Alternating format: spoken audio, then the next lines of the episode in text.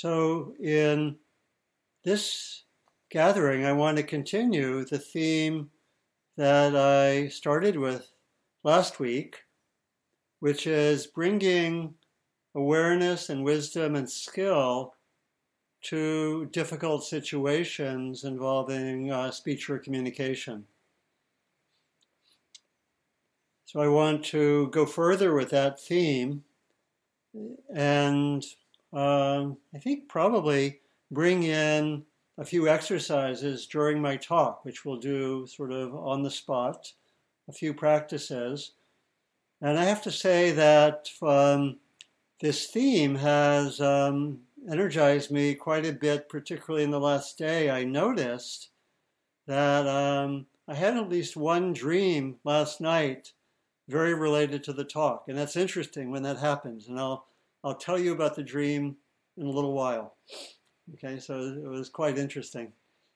Um, and this is part of a larger series that I've been giving of talks on generally the theme of deepening our practice during the pandemic.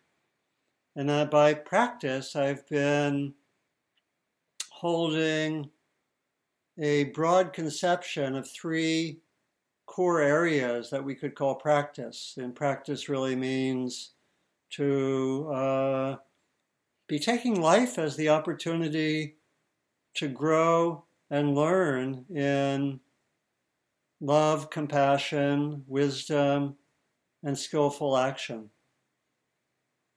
It could be a synonym for what practice is. And so I've been holding that sense of practice as occurring in three broad areas which interpenetrate or interrelated.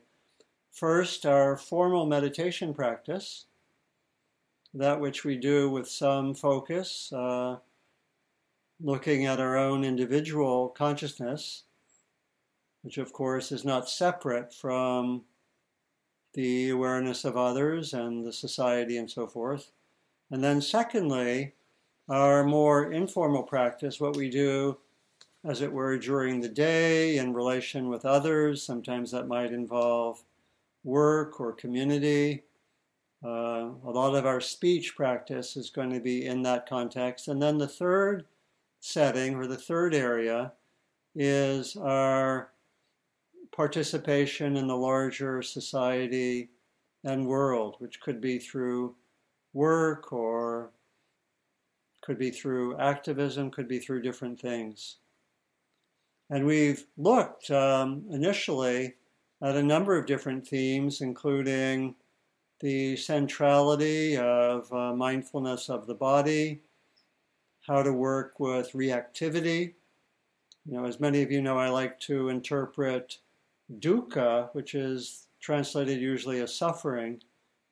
In Buddhist context, I like to interpret dukkha as reactivity, so that the very center of Buddhist practice is working with and transforming reactivity, typically the fairly unconscious or automatic pushing away of something which is unpleasant or painful, or the grasping after that which is taken to be pleasant. Again, that has meaning in the individual realm, the relational realm, and the larger social realm.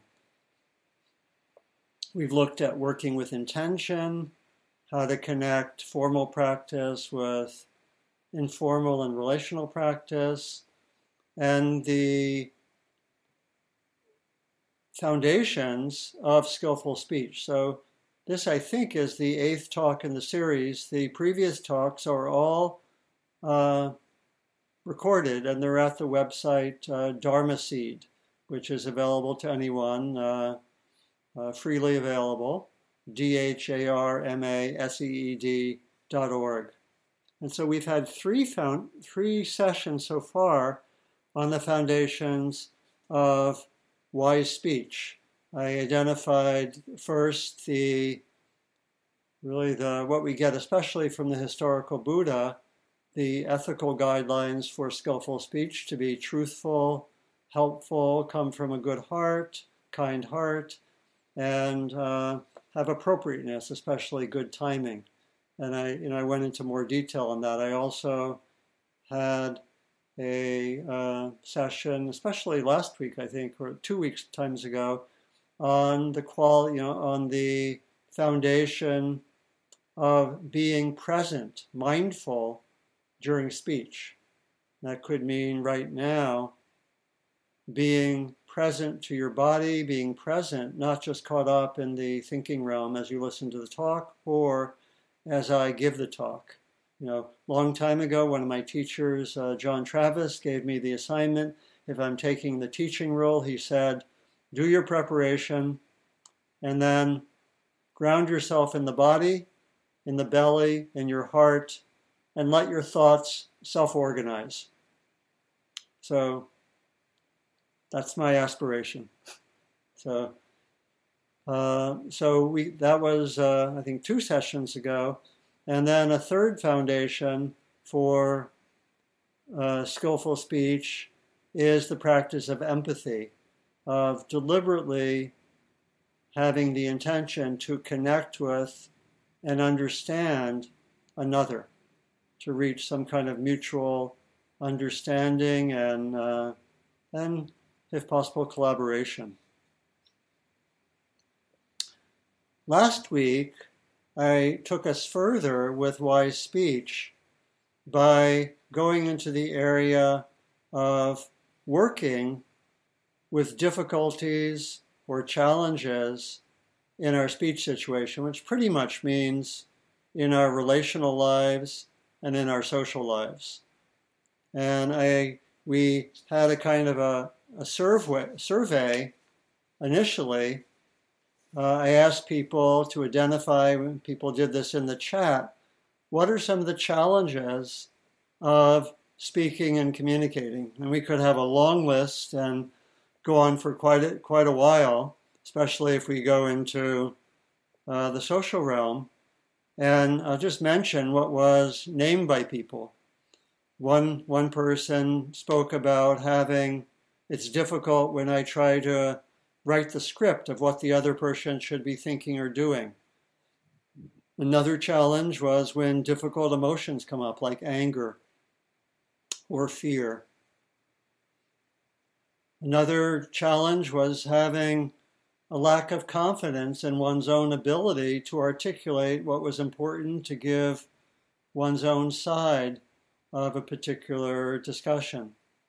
Sometimes the emotional tone of, of the other person can be very difficult and can be sometimes paralyzing or uh, very hard to work with. Uh, one person said, I'm afraid uh, that I might upset the other person. And I start to shut down.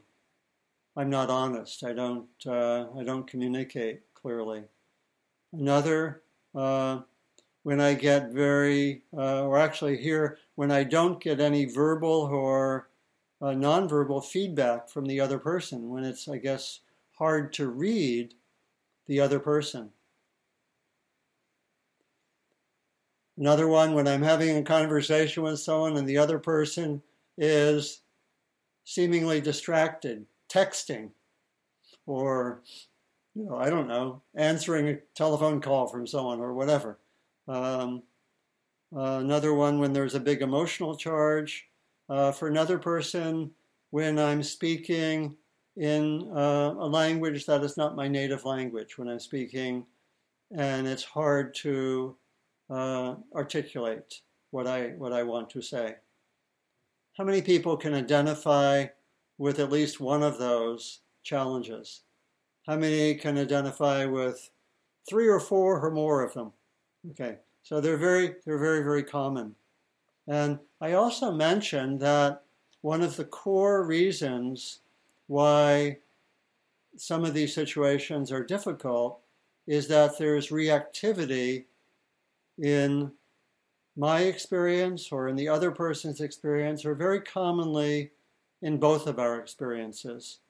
And and remember that I was uh, defining reactivity as this sort of compulsive way that we grasp after something or we push away something. So, examples of being uh, reactive in that way would be when I really want my point of view to quote unquote win. Or when I'm judgmental, when I'm blaming the other person, or when I'm just uh, really somehow maybe shocked at what the other person has done or said. Or maybe I'm shocked at what I did or said. Or I get just really confused, or I just get into anxiety and I want to withdraw. And so often, some kind of reactivity is right at the center of things. And so, uh, what we did, or what I did last time, was to identify eight different ways of working skillfully with speech situations. And today, what I'm going to do is to focus on two of those, particularly how we do inner work when there are difficult speech situations. So I'll mention the eight, and I think what I'll do, especially today, is focus on doing inner work when there are difficult speech situations, which again often means when there are difficult relationships. Difficult, difficult relationships with people I'm close to, coworkers, neighbors, or uh, with uh, political leaders. Could be that could that could be part of it. So here are the eight. These are the eight guidelines I gave last time. I'm sure there are more, but eight is a good start for how to be skillful with difficult speech situations, the ones we named, and we could have named, uh, you know, 50 others. So here are the eight, and then I'll focus this time on inner practices. And if we reach some completion there, next time I'll focus especially on outer ways of responding. So here are the eight. First, clarify one's intentions. You know, do I really want to connect with the other person, if we're talking about two people, what's my intention? Do I want to reach mutual understanding? Do I want to manifest love and wisdom in action? Or do I want to win? And of course, we're in, in this first guideline, uh, I'm encouraging a skillful intention. So suggesting that something like reaching mutual understanding can be very helpful. Uh, and again, we could have we could talk about the intentions for activism or social action as well. What's my intention? You know, is it just to vent or to dump on someone, demonize someone, or is it a broader intention, maybe to have a uh, a broad, uh, be part of a broad movement, for example? Second, work with the foundations for skillful speech that we've named. And here I'll say that the second is working with the ethical guidelines, being truthful, helpful, coming from a good heart, and uh, having good timing. Those all have nuances and complexities but if we work with those guidelines, that can be very, very significant. You know, I mentioned when we covered that how I actually still have on my wall near my telephone uh, the four guidelines that are that I placed there when I worked once with a group where we worked with these four guidelines for six months. So I would often say a telephone would ring. I would say truthful, helpful, good heart, good timing, hello, something like that, right? So we can we can do that or do that before a meeting. I also was uh, part of a, a group of teachers, and they agreed to that I would uh, mention these guidelines at the beginning of every one of our meetings. So you can you can yeah could bring that in. The third is one another one of the foundational uh, areas of wise speech. It's to be is to develop more presence when we can be more present, we know, or we have a better chance of knowing when we're reactive. Very, very crucial. Can I be present when I'm speaking and communicating? I'll, I have more freedom. I'm generally more authentic, not so caught up in just this particular thought, and it can be very crucial. A fourth A guideline for difficult speech is cultivating empathy. And again, I'm, do, I'm suggesting empathy as a practice in which we try to have mutual understanding. A lot of the difficult situations involving speech and communication are ones in which uh, my heart becomes blocked. My natural empathy becomes blocked. When I'm judgmental, it's virtually impossible for me to be warm and kind. They exclude each other. When I deliberately cultivate empathy, I can start to bring that natural kind heart back in. Again,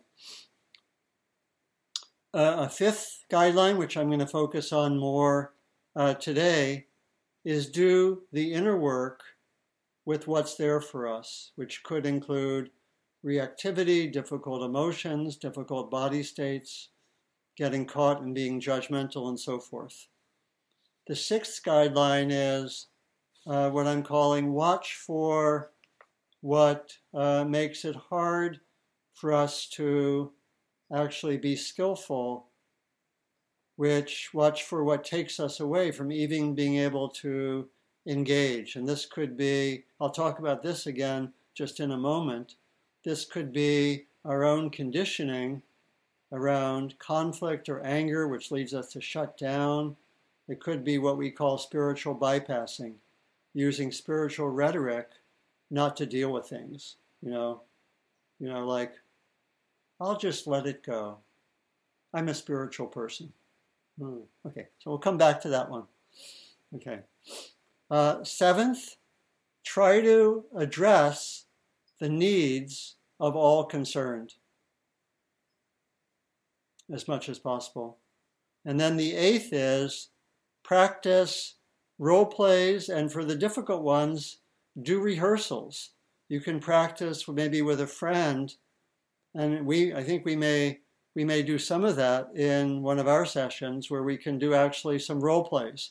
They're very illuminating and really help. Uh, they've been used, uh, as many of you know, in all sorts of training situations. Whether tra- we, we use them in our trainings on wise speech uh, that I co-lead with uh, Oren J. Sofer, and we they've been they've been used uh, were used extensively in in social action, including the civil rights movement. Maybe I'll even bring in a uh, you know a video from that. Okay, so those are the eight. So I'm going to focus for the rest of the time here on working with uh, doing inner work or inner practice as part of being with difficult situations. It's really uh, partly seeing what gets in the way of engaging, and then actually being able to be skillful with anger or anxiety or fear or reactivity. That's what I want to focus on the rest of the time. And again, I think uh, time permitting, I'll do some, uh, teach some practices or exercises which we could take home. So this first area is watch what gets in the way of even, even starting to engage with a difficult situation. And so I mentioned uh, that there could be spiritual bypassing. I'll come back to that. There can be uh, a kind of fear about difficult emotions or difficult conflict or, or conflicts in general. And that's very, very widespread. I certainly had the conditioning to be afraid of conflicts in my own family, which was, I think, a quite a loving family, still conflict was something which was generally suppressed. Anger was suppressed. I did not become fluent in being able to be skillful with anger or even able to work with conflict. When I've actually done polls of people, uh, this is in the United States, uh, when I've been teaching, because I like to teach. I, I often teach on how to be skillful with conflict. I sometimes do one and two day trainings on that. And what I, when I've done polls, I have found that a significant majority have had the conditioning to be conflict avoidant. How many would say that's true of you? You can raise your hands. Yeah, so I'm seeing, you know, roughly two thirds or more maybe close to everyone I'm seeing on my screen of about 25 of us who have that conditioning. Again, it's related sometimes to a fear of anger and an inability to access anger. It's a very, very deep conditioning. And some of what we have to do if we're going to be skillful with uh, difficult speech situations is to do a certain amount of inner work with being willing to open up to anger and conflict. It's not easy. You know, it's, um, I think it I think next year I will teach a training through Spirit Rock on working with conflict. I typically once a year do a two or three day training in that. I think I'm going to do that next year. Um, and so that is one way to work with that. It's, it's, it's not something one can usually do quickly. It takes some willingness to go into it, noticing the conditioning, you know, maybe first practicing working with conflict where it's a little bit safer. Maybe your friend or your partner has the same conditioning. Now, there are trainings. These days, probably there are wonderful trainings online for being more skillful with, with conflict. Uh, and so that's, that's crucial. And we also can have uh, uh, emotions like anger, as I mentioned, get covered over. Um, you know, and it's it's not easy. I think if we were really in touch with our emotions, a lot of us probably would be angry a lot of the time. So some of not being so angry is to uh, uh, is that a little bit of a survival mechanism for many of us. You know, I remember I remember there was a I don't know if it was a bumper sticker or a slogan said, "If you're not outraged, you're not paying attention," right? And and there's some truth to that, right? And I was, you know, and I think that some of us uh, actually uh, suppress our anger just to be somewhat balanced. You know, I was reading an article yesterday. Um, you know, is the current president planning a coup uh, around election time? You know, and there are people talking about violence and people using the word fascism and so forth, and could lead to a lot of anger and fear. And I think we somewhat suppress this, and we need places to work with this, or uh, we can also have our emotions covered over, again, because that's happened in our families, or a lot of uh, gender conditioning uh, can have us suppress certain emotions. You know, you know, when they've done research, uh, they have found this is true for the United States that uh, uh, most men have not very much fluency with emotions. This was certainly true of me. And that the one emotion which men generally have access to is actually anger. You know, at least uh, giving out anger. And the, the other side of that is that generally women are more fluent in emotions. And of course, women are the generally, uh, historically, been the caregivers. I think 75% or more of psychotherapists are women women have, and actually the research shows that women are generally more empathic than men. And it's not clear what the reasons are, whether it's conditioning or you know, uh, the connection with almost like evolution over many, many generations of women being the primary caregivers of children. So it's not clear about that, but it's, and then also a large number of women, large percentage of women, they tend to suppress anger right? And so there are all sorts of re- reasons connected with social conditioning why it's hard to access emotions. So that uh, a certain amount of inner work in all that areas is really important. How many can identify? You can raise your hands again with having received some of the conditioning that I've that I've named, right? I think it's it's quite yeah it's quite quite widespread, and you know, you add to this, I could go on with all this for a while, but I'll, I'll try to be brief. There's also, um, I think, I have seen in Buddhist communities quite a bit of uh, conflict avoidance as well. I have seen in communities I've been part of and heard of others where uh, Buddhist communities are not so good at dealing with conflict and anger, and there can be a lot of confusion about it. Some of it even has to do with the translations. Some of the words translated as anger probably shouldn't be translated, they're closer to hatred. And so, a lot of reasons why there can be uh, tendencies to shy away from uh, conflict and, and the emotion of anger. Again, um, there can be also what I was calling spiritual bypassing, which is using spiritual rhetoric or talking to oneself to avoid dealing with something.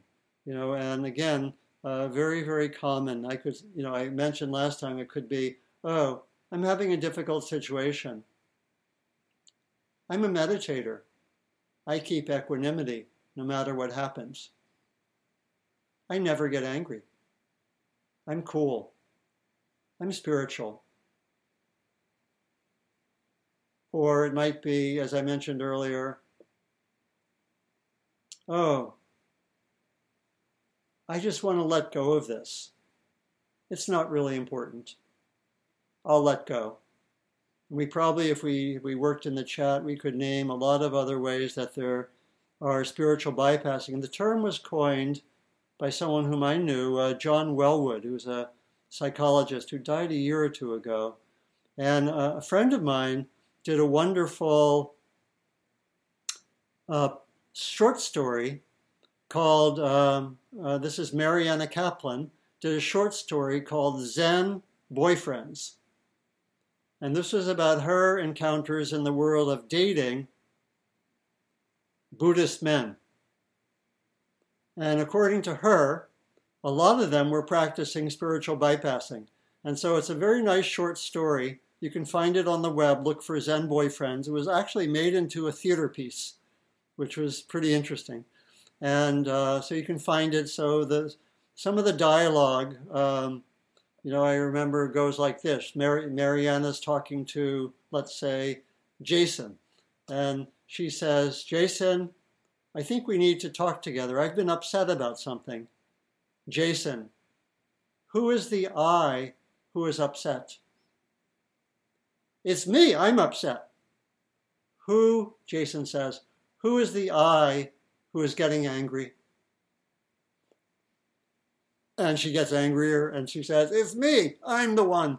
And, you know, you can imagine how the dialogue goes on.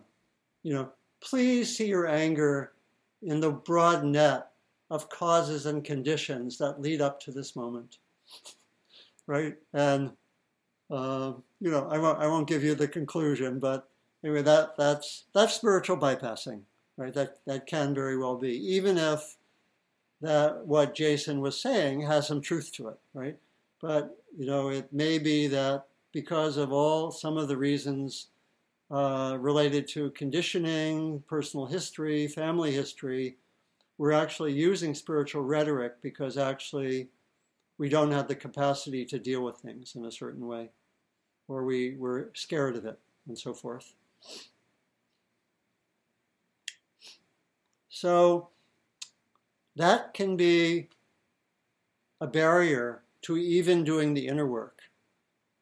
So I know for myself, learning meditation and actually personally engaging in psychotherapy were tremendous aids. And then, of course, what happens in relationships, tremendous aids to having access to emotions. But meditation was very significant because I could actually start to have room for emotions that didn't have as much room normally. And so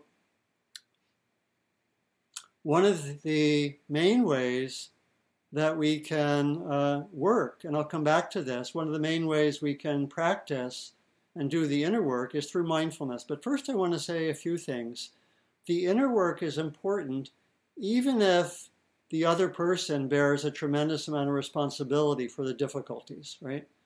That generally those who study relationships say, let's say with two people, everyone has at least some responsibility. It could be 80 and 20, 80% and 20%, but we have some responsibility typically, even if the other person may, in some ways, have, have more. And then I wanted to give you a model that I've developed in, uh, in looking at wise speech, which is a model. This imagine two people engaging, and there are five possible modes of practice for those two people. The first is one person does his or her or their inner work.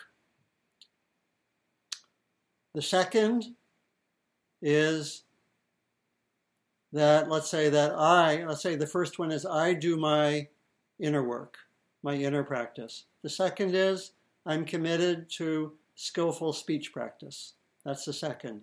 The third is the other person does uh, inner work. The fourth is the other person is committed to skillful speech practice. And the fifth is we collaborate together. And we work together cooperatively. We have agreements, maybe we even do some role playing together and so forth. So ideally, there are these five areas of practice. That's the optimal the you know the optimal relationship, whether it's at work or friend or partner, whatever. And guess what? Are all five of those always available? No. Right? But two of them are always available. Which are those two? The, the first two, that's right. That's very important because often when we have a difficult relationship or a difficult interaction or experience, we may withdraw, especially if the other person is not so cooperative, or as in some of the examples people gave last week, where there maybe someone else is stonewalling or won't communicate or not cooperative or doesn't have an inner practice.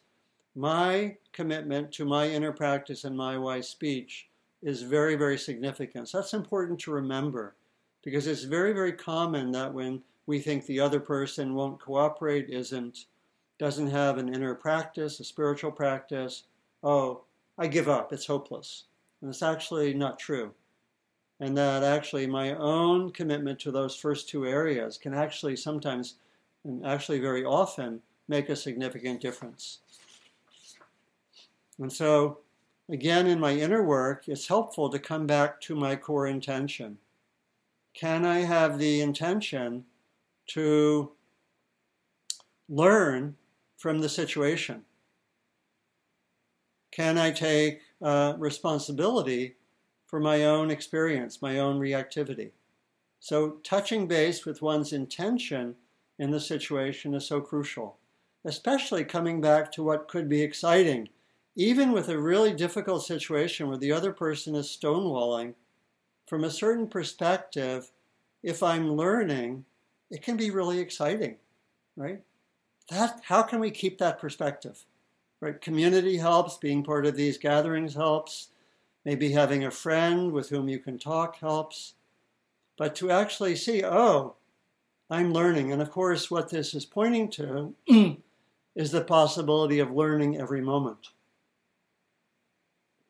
That's the horizon of our practice. Easy to forget, isn't it? Easy to forget when there's some difficulty.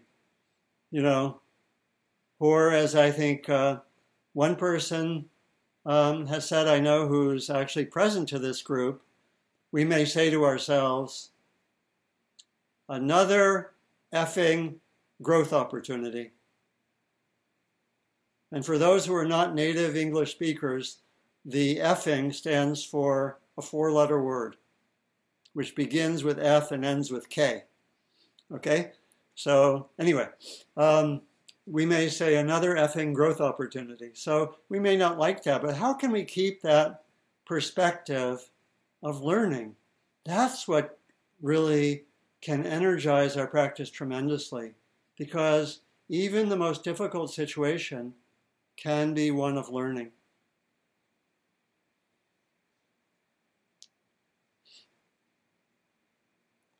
So, then going further,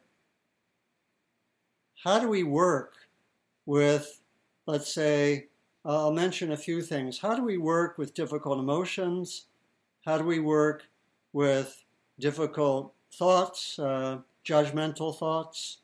How do we work with difficult body states? I'll mention a little bit about all of these, and then we'll open it up. And we may want, I may want to go further with this next time.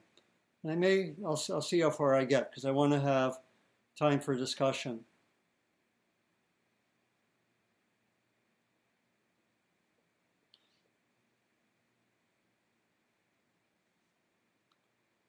So there are multiple ways, really, of working with difficult emotions and difficult thoughts. One really major way is working with mindfulness. It's helpful to know that typically uh, emotions like anger or fear um, are complex. And for example, anger is actually seen in all sorts of different ways. I think it's helpful to distinguish between anger, for example, and aggression. Anger can be seen simply as a, the raw energy of the emotion and doesn't necessarily involve hostility or aggression. So I want to distinguish between kind of that basic emotion of anger and then the way get, that it gets, uh, let's say, brought into something reactive. You know, maybe distinguish between anger as an emotion without reactivity and then how it can get turned into reactivity. There's actually a very helpful book that I may read from later, which I've been reading. Some of you may know it's recent. It's called Love and Rage. Does anyone know that book? Very interesting book by Lama Rod Owens. And he actually makes the distinction between anger and rage. One way of doing it was saying that rage is something reactive and that anger itself isn't necessarily reactive. You know, and I think when we're mindful of anger, sometimes we can feel simply the emotion of anger. Now, mindfulness can be really, really helpful when it's in the workable range. It's you know, and I go back to a uh, important point that I often make, which is that when we're working with difficult mind states, emotions, body states, it's really important to initially uh, clarify the level of intensity. And I use that Olympic diver scale 1 to 10. It's very helpful to know that so we know is this in the workable range? Is my anger, for example, a 10? So it's actually may and has, may have reactivity, so it's more uh, going into the rage zone, or is it more workable? You know, is my fear in the workable range? When it's in the workable range, maybe for some of us that could mean four or five or six or seven, something like that. Mindfulness can be an amazing tool to work to work with our with the difficult emotion. And often in a difficult interaction with someone where I have anger or I have fear or anxiety or maybe sadness, it's really important to do my own inner work with that, especially if it's a kind of an ongoing relationship. And we can do this in several ways. One is by being mindful when the emotion comes up in our meditation or during the flow of the day. And we, it's helpful when that's happening to know that we're angry, to name, to name the anger, to know that we want to be mindful. So it means not to necessarily get caught up in the story. It's very helpful to see, be with something like anger at the level of the body. See what's there, sometimes heat, sometimes even a little bit of shaking. Very helpful to be there at the level of the emotions. Be with the anger. What is the emotional energy of anger like? Then also to be there at the level of the mind, to notice how, uh, what the thoughts are. Am I caught in a judgmental narrative that I'm repeating over and over again? To know that. And one way to work with anger, if it's there for a while, Maybe I meditate and I something really hard happened yesterday and I feel anger for 10 minutes and I'm in my meditation. To go actually take some time. What's it like in the body? Maybe a minute or two. Then go to the emotional level. Then notice the thoughts. Again, this can take, we need some stability to do that. Uh, so there, one very crucial point is also stay with the emotion could be fear or anger, anxiety, sadness. Stay with the emotion and notice if the emotion changes. Our emotional lives, in our emotional lives, many of the emotions are interrelated. A lot of my anger may be connected with something that's actually beneath my anger, something that I'm actually not in touch with. A lot of anger is because something happened that was not okay. Maybe a value was violated, a norm was violated. A lot of my anger about society may be very, very similar. And often, when I become judgmental, I'm actually being driven by something beneath the surface. A lot of the judgmental mind is, and a lot of anger is driven by unacknowledged pain, and unacknowledged emotions, un- unacknowledged or unprocessed. And so when we engage in mindfulness, sometimes we can actually start processing and come to that pain. You know, um, one example, uh, somewhat traumatic, I had a, a retreat. This was a while ago, this was about 30 years ago. I had a retreat which taught me so much about anger. I was in a retreat and I was angry for 10 days in a row, 16 hours a day. Pretty good for someone who suppressed anger as a kid, right? Uh, I, I didn't give myself a pat on the back, but I could have. You know, there, there it was. Anger was fully there virtually all the day, uh, every day for quite a while. It was in the workable range, which made it possible. If it had been a 9 or a 10, that wouldn't have been possible. It was in probably the 6 or 7 level. And so I was able to be mindful of it. One of the things that was really interesting was very often when when I and the, the anger was actually connected with me uh, being angry at the teachers of the retreat and the way the retreat was being taught. It was a it was a meditation retreat, mindfulness retreat, and I was angry because I had actually just come from living for about seven years in uh, Ohio and Kentucky, being you know and being very interested. How can I really bring spiritual practice into everyday life in the middle of America, right? And and I was a little concerned that at the retreat, or I was a lot concerned at the retreat, people were being treated almost as if they were monks or nuns, and we weren't paying much attention to daily life and how things were. And I had been at many retreats and hadn't had that kind of reaction before, but there it was in that retreat. I was uh, getting really angry. Uh, Jack Kornfield was the main teacher. I talked with him, and he said, I can um, understand and sympathize with a lot of what you're angry about, but you have a choice. You can either watch your anger or go home and I decided to stay. He gave me some guidance. One of the main guidance he gave was watch what happens when anger shifts to another emotion. And I found that when I watched it, sometimes it shifted to sadness. And I would notice, oh, I'm sad. Oh, I have these views which I think are important and about daily life and so forth, and no one's listening to me, and I feel sadness about that. And sometimes I'd be with the anger and then I'd feel the sadness. Sometimes I'd stay with the sadness enough and it would turn into love. Oh, I really care about this community, right? That was pretty amazing to find that a lot of my anger had some unacknowledged pain beneath it. And then, even beneath the pain, was care and love. I think that's a general formula for anger when we work with it skillfully we'll be able eventually to come to love. Incredibly important for uh, activists who are often very angry. I think that if activists could touch the level of love,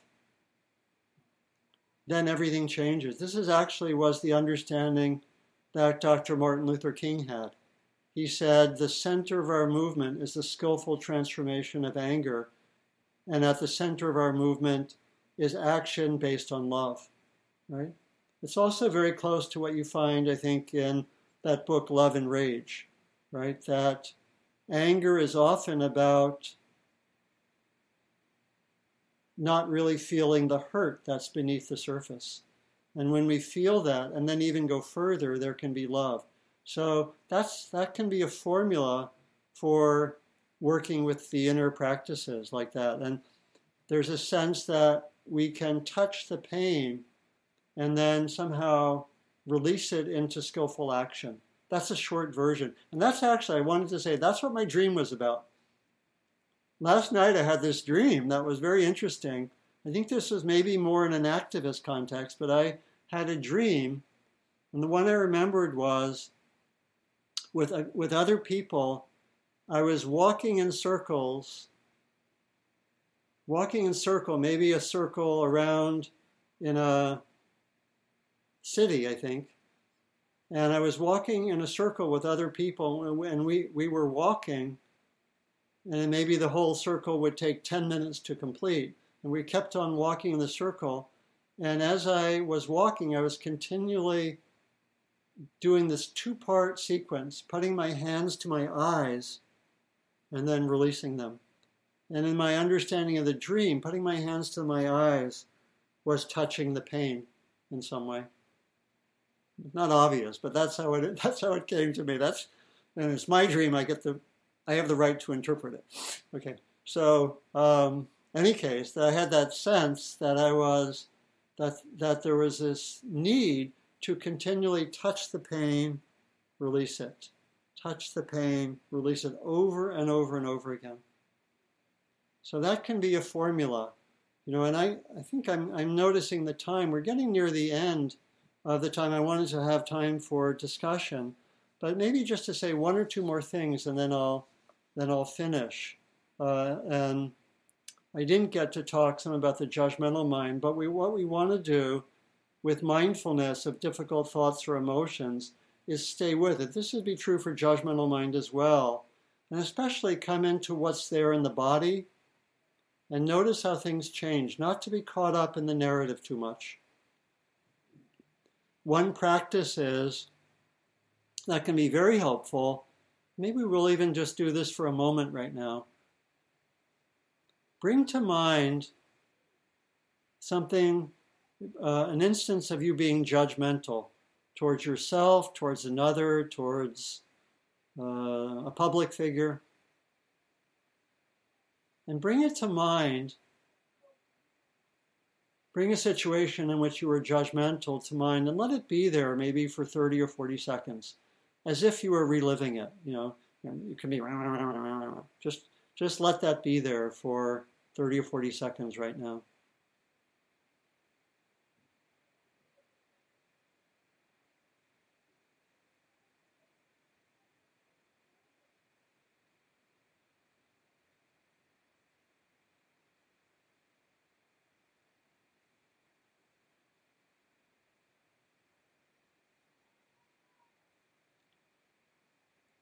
Now bring your attention into your body in the area around the heart.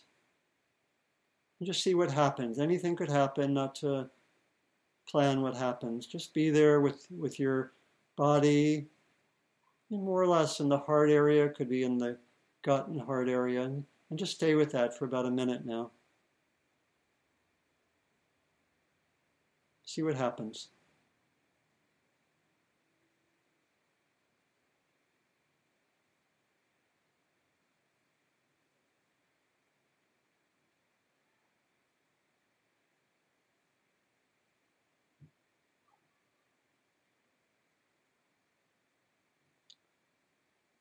Yeah, thank you.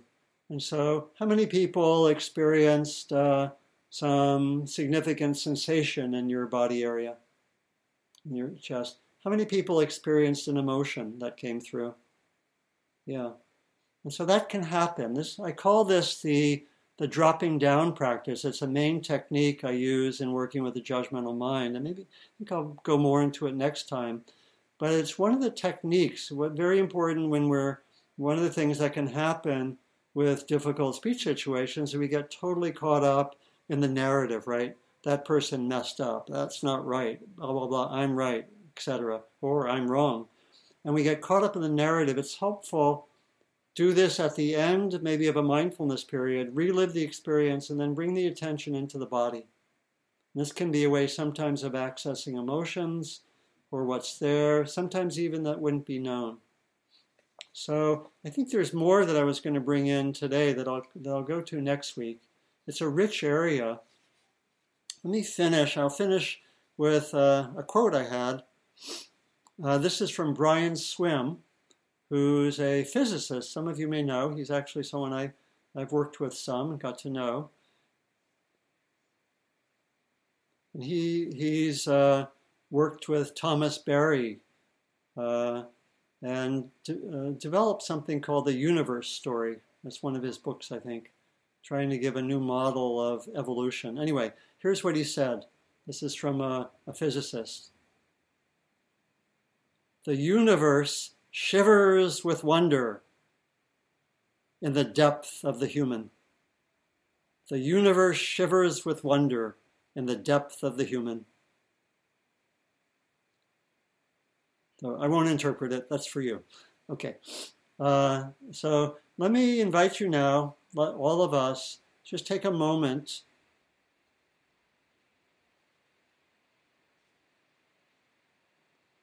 to see what was important for you from our session.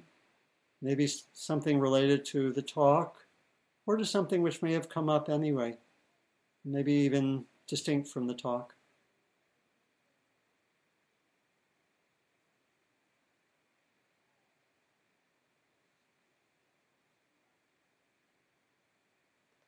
And then the invitation for next time, hopefully many of us can come next time, the invitation is to do skillful inner work with difficult thoughts, emotions, or body states which may come up in the next week. And again, you can use mindfulness, you can use the dropping down practice. There are other practices I was going to give, but you can use those two as a start and work with. So just if you if you can, see what your own intention is. Does that resonate with you? What's your own intention for, you know, for doing uh, inner work with what's challenging?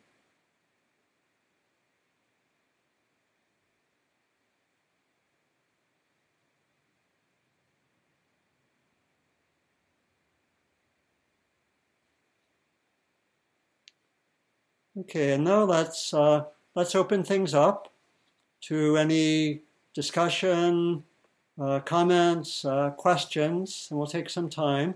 And you can do that either by using the raised hand function, and then Levi would uh, recognize you, or you can put a question into the chat as well. Any reflections or questions? You can use again the raised hand function is under participants and you you click on that and it gives you the option of raised hand and then we would have a queue because I can't if I just was seeing 25 people I, we could do it with the literal raised hand but we need to use that. So because I can't see everyone. Probably many of us know how to do that from time on Zoom. Comments questions something to share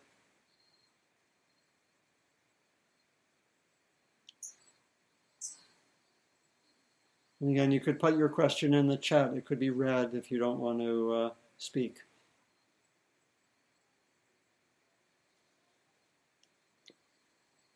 Okay, we have, uh, why don't you invite the first one, Levi? Nancy, I'm going to invite you to unmute. Um, I picked up on something right from the very beginning of the um, the talk, Donald, and it's about having a good intention. Yeah. I, I had I had a conversation with my husband over something that was very simple but had big implications to it. And when I went into the conversation, I guess I didn't have a really clear intention. And so the fruits of it, the result of the conversation was not helpful mm. at all. And so what I what I would like to do is I would like to go back to my husband and redo that conversation with him and before I do it to really understand what my intention is is my intention to understand him is my intention to change him is my intention to well, and I'm sure there are a number of other possibilities that could be there, but it, I, I think that conversation would have gone a lot better had I understood what my intentions were before I started. Yeah, thank you, Nancy. So crucial, and especially when things are challenging or difficult, right? Because again, we we, we may think uh, I have right on my side, therefore whatever I say is okay.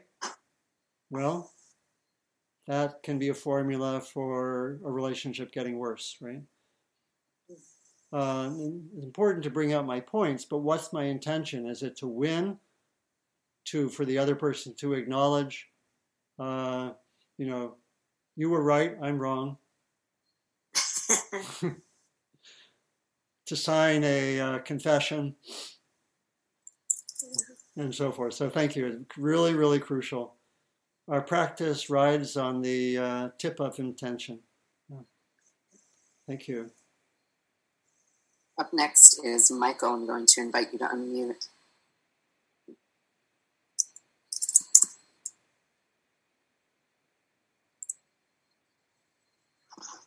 Hi. Um, I I um, thank you for this this talk. It's been really helpful, and some of the the uh, remarks she made about being conflict avoidant um, and what happens, what's in the back of that, you know, mm-hmm. the conditioning, things that have happened. Yeah.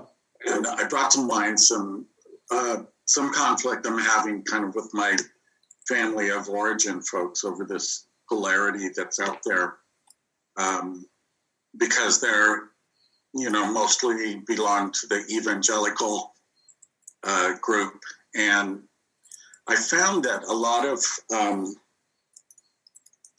the obsessive uh, discussions that I have in my head, going round and round in circles, uh, what came to me today was in some ways, I'm trying to find a way, I'm rehearsing to try to find a breakthrough in a way that's safe enough that doesn't feel like it will just explode. Um, there's also trying to be right.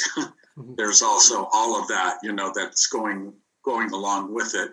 There's unresolved hurt for some uh, past things that happened that haven't, you know, I haven't processed.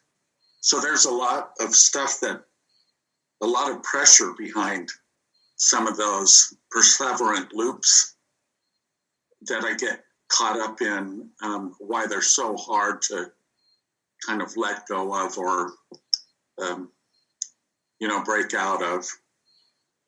Um, yeah. There was something else. I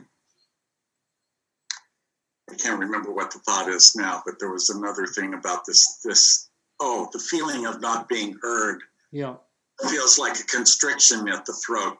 You know, when I was dropping in I could feel the pressure in my chest as well as yeah feeling of almost being you know constricted there. Yeah, very very good to very good to notice that, Michael. Thank you. And how many can relate in different ways to what Michael said? So I think it I think you're speaking for a lot of people. And um, I wanted to first uh, add something which I did not bring up in my talk, but that's quite important, which is that one of the ways that we prepare to be more skillful with difficult situations is by doing a lot of practice with the sort of the uh, with those eight guidelines I mentioned in terms of uh, less difficult situations. A lot of us, we, we don't really attend too much to low level disagreements or conflicts. And all of a sudden, oh, once there's something really, really hard, oh, I need to deal with it, you know, bring my practice to it. So it's very important to know that we build the muscle by doing using all of these tools with things which are not as intense. And that will give us uh, more of the capacity then to bring to harder things. So that's a really uh, crucial point, which again, uh, tend, we tend not to do. Um, and then, uh, secondly, I think in terms of what we were focusing on, what I was focusing on today, I think I would encourage that, you know, that inner work with some of the things that you were describing, that you sounds like you have some access to. In other words, if you can touch your sense of hurt or for not feeling heard, if you can actually touch that and feel that there can be some sadness, some grief, you might even might even do a little bit of a ritual of mourning, right? Because I'm sure these are very uh, long-standing patterns, right? And to uh, to acknowledge that, to touch that, to the extent that you touch your own pain, you will tend to be less reactive and more skillful. Not easy, you know. We have all sorts of defense mechanisms to avoid touching our pain, but uh, that inner work with the emotions, with that sense of hurt and pain, will in the long run make a difference. And then also, I think what I'll, I don't know if I'll get to it next week in further depth, but the practice of empathy is going to be really, really crucial. Understanding, I've mentioned from time to time the work of David Campt, C A M uh, P T, I did a training with once, who said that the practice of empathy is central for working with uh, uh, political polarization, right? and it means trying to understand. Typically, there's some significant value, even if you don't agree with the analysis. There's some significant value that's there that you can have. Oh, yeah, okay, you want uh, you want security or whatever it is. Yeah. Okay, maybe one more, and then we'll. I think we'll have to finish in terms of time. Right. Hi, Donald. I just wanted to say thank you so much for this wonderful talk. It was so relevant, and I took lots of notes. Okay. you initially talked about different reasons why people have problems with uh, wise speech. And one of them that you mentioned was confidence and fear or the lack of confidence to provide answers correctly and being Right. paralyzed. Right. I so relate to that. There's so many things that I've wanted to say to people, but I was so afraid that I wasn't going to say it correctly and it was going to be taken That's the wrong way. Right. Yeah. Did you already discuss that in a previous in a previous uh, session? I, I didn't because that was actually a point that was brought up by uh, one of the people in the group last time. It wasn't my point originally brought up. It was when I was giving that list. I was um, I went back and I uh, got made a list based on the recording of what people had said. You know about about ten things. So um, that's a big one too. And you know issues of confidence or there are a lot of dimensions to that but again we could do inner work with that you know Oh, it- that would be marvelous. yeah it might it might some of it could be done with mindfulness but it'd be really some of it could be uh, related to the work i do on the judgmental mind there could be very long-standing patterns what i call limiting beliefs about Yes. myself that uh, can really be shifted but they can take some time to do that it can take some time to do that but all of this is 100% workable that's the that's the good news Okay. thank you Thank, Noel. thank you so much. It was Thank- a great talk today. I took you. lots of notes. thank you thank you very much uh, did we have i think uh, levi are you okay with taking one more I'm great if you are. Lynn has a question. okay we'll we'll, let, we'll have lynn be the last one okay i think you have to unmute lynn You're right. Thank you. Uh, mostly, this is a big thank you. big gratitude. And also, I just wanted to say that I was very touched by your dream. Yeah. And I, I realized that that's what I've been living through and especially conscious of this past week of touching into the pain and and grief and feeling it allowing it to come forward and then you know the aspect of releasing it and and how that can almost become a path in itself and yeah. trying to discover what that path is for me and, and for me my mind tends to go you know to the relative and the ultimate without wanting to create a spiritual bypass yeah yeah so i just wanted to thank you for naming it yeah, thank you, Lynn. There's there's a lot there, and I, I want to acknowledge that when I was talking about touch and release, that there's a lot more that needs to be said there that I actually had in my notes, but I didn't get to in terms of time. Yeah. And um, and some of it some of it had to do with some of this I think can occur individually. Some of it might occur uh, being helped by a mentor or a guide or a coach or therapist.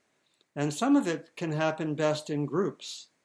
You know, I, I, I've done a lot of work with Joanna Macy, for example, who has, I think, very deeply relevant work now that I was going to bring up, and I'll, I'll do that next time, in which uh, some of the difficult emotions and thoughts related to the larger social world, it's, it can be most helpful when we, when we uh, touch those and acknowledge them and say them in a group. It could be a small group of 10 people or 20 or 30 or whatever.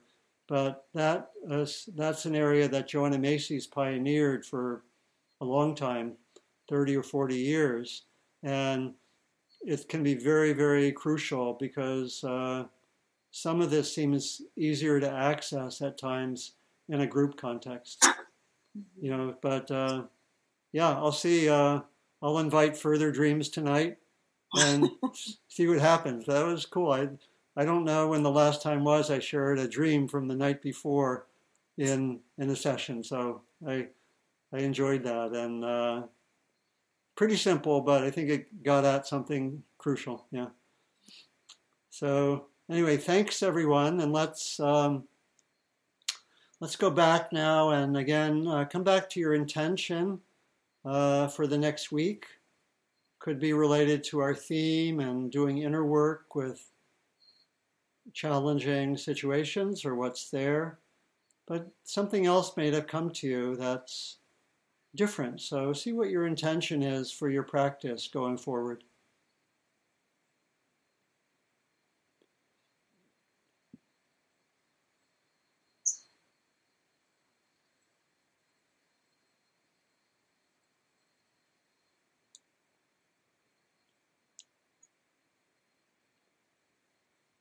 And then we, we finish with a traditional dedication of merit. May our time together be of benefit to us. May that benefit be shared with those in our lives in our own circles. And then may we offer the benefit beyond our own circles out into the larger world and offer the benefits of our time together to all beings. Always remembering that all beings includes us.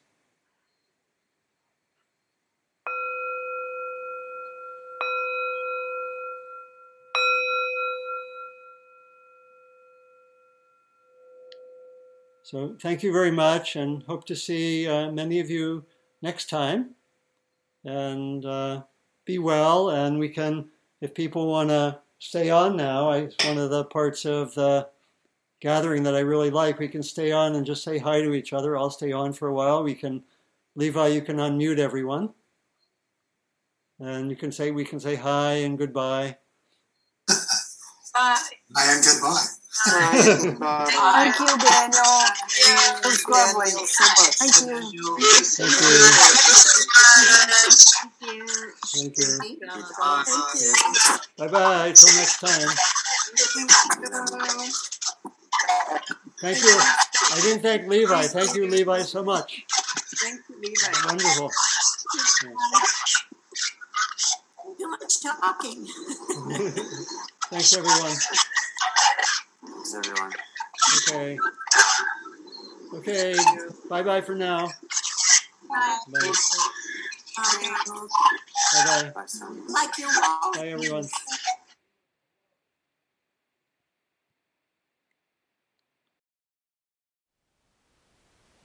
Thank you for listening. To learn how you can support the teachers and Dharma Seed, please visit dharmaseed.org slash donate.